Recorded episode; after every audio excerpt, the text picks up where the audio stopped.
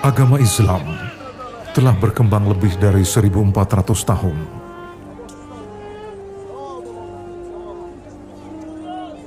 Selama itu pula, Islam mewarnai sejarah kehidupan manusia, baik dalam bidang akidah, akhlak, ilmu pengetahuan, teknologi, sosial, budaya, politik maupun seni.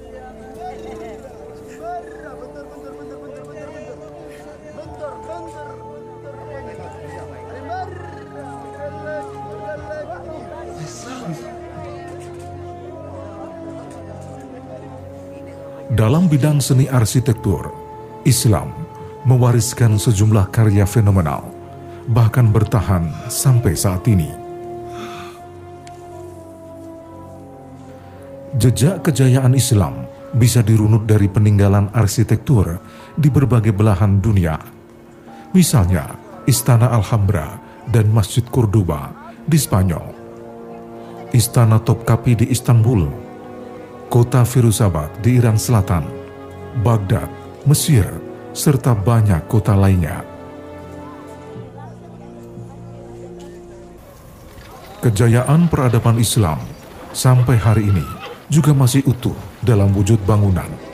Misalnya, makam, madrasah, rumah sakit, pasar, tempat pemandian umum, maupun bangunan-bangunan lainnya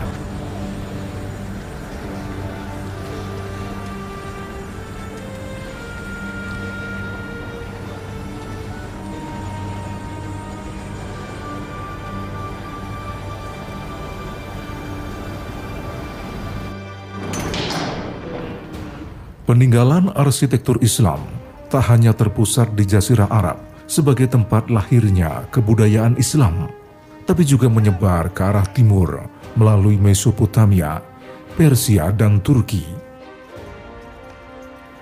Sedangkan ke arah barat masuk ke Syria, Mesir, Spanyol, Maroko, hingga merambah ke berbagai benua. Islam juga masuk ke Cina, Nusantara, serta daratan Eropa. Masing-masing bangunan yang didirikan memiliki ciri khas yang melambangkan tradisi, budaya, dan seni yang bercorak Islam setempat.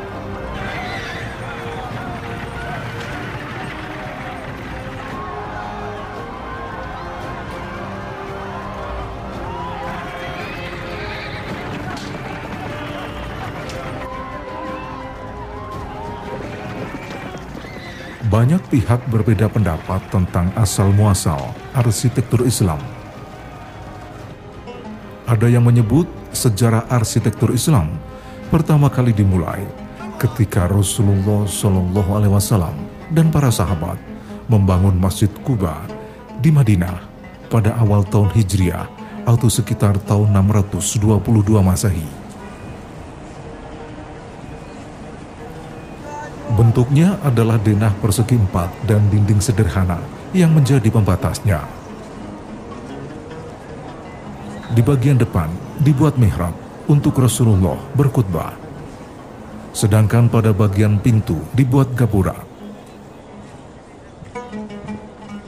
Bahan-bahan yang digunakan antara lain batu-batu gunung, pohon, pelepah serta daun kurma. Meski arsitekturnya sangat sederhana, bangunan Masjid Kuba menjadi prototipe dari arsitektur masjid pada era selanjutnya.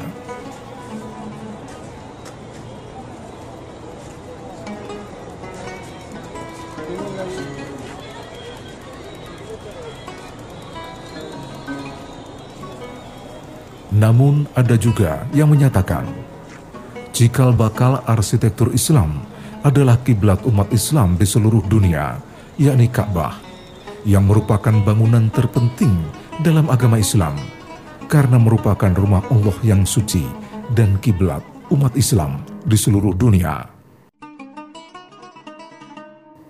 Secara historis, Ka'bah bukan bangunan baru yang didirikan pada masa Islam, tapi warisan dari Nabi Ibrahim alaihissalam. Rasulullah Shallallahu Alaihi Wasallam bersama sahabat pernah memperbaiki Ka'bah di tahun 630 Masehi atau dua tahun setelah Fatu Mekah. Meski masih sederhana, hal itu dinilai sebagai cikal bakal dimulainya arsitektur Islam.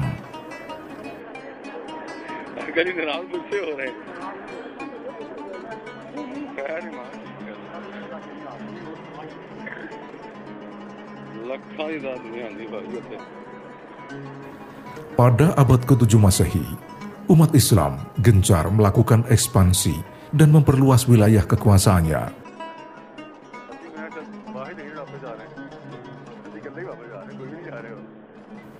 Setiap mendapatkan wilayah baru, yang pertama kali dibutuhkan adalah tempat untuk beribadah.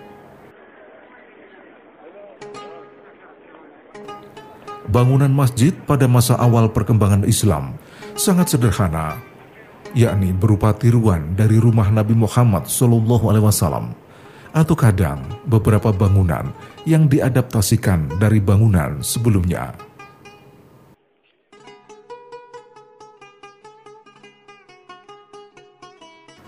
Pada masa Rasulullah SAW dan Kulafaur Rasidin, seni arsitektur Islam hanya dipengaruhi oleh satu unsur, yakni kebudayaan Arab. Namun, seiring makin luasnya wilayah kekuasaan Islam, unsur kebudayaan asing mulai memberi pengaruh ragam dan corak arsitektur pada setiap bangunan, di mana peradaban Islam tumbuh dan akhirnya berkembang.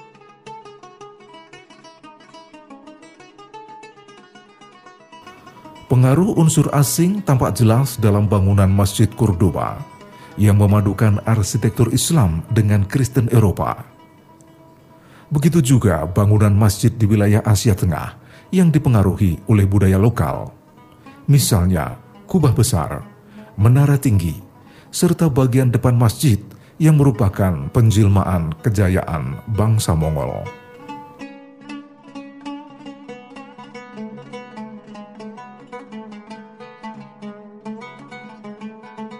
Seiring perkembangan zaman, arsitektur Islam dipadu budaya setempat mewarnai hampir semua pendirian bangunan, sehingga konsep arsitektur Islam kadang justru tak tampak dari luar. Ernest J. Group dalam tulisannya What is Islamic Architecture mengungkapkan bentuk dominan arsitektur Islam sebenarnya terletak pada arsitekturnya yang tersembunyi.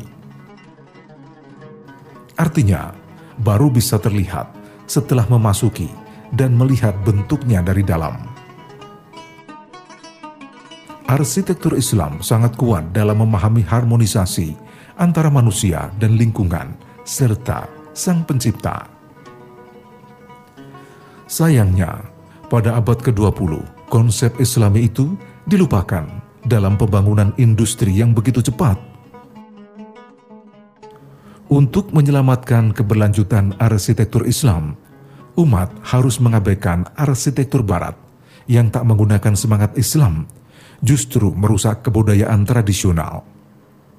Umat Islam juga perlu memahami esensi arsitektur Islam dan memasukkan teknologi bangunan modern sebagai alat dalam mengekspresikan esensinya.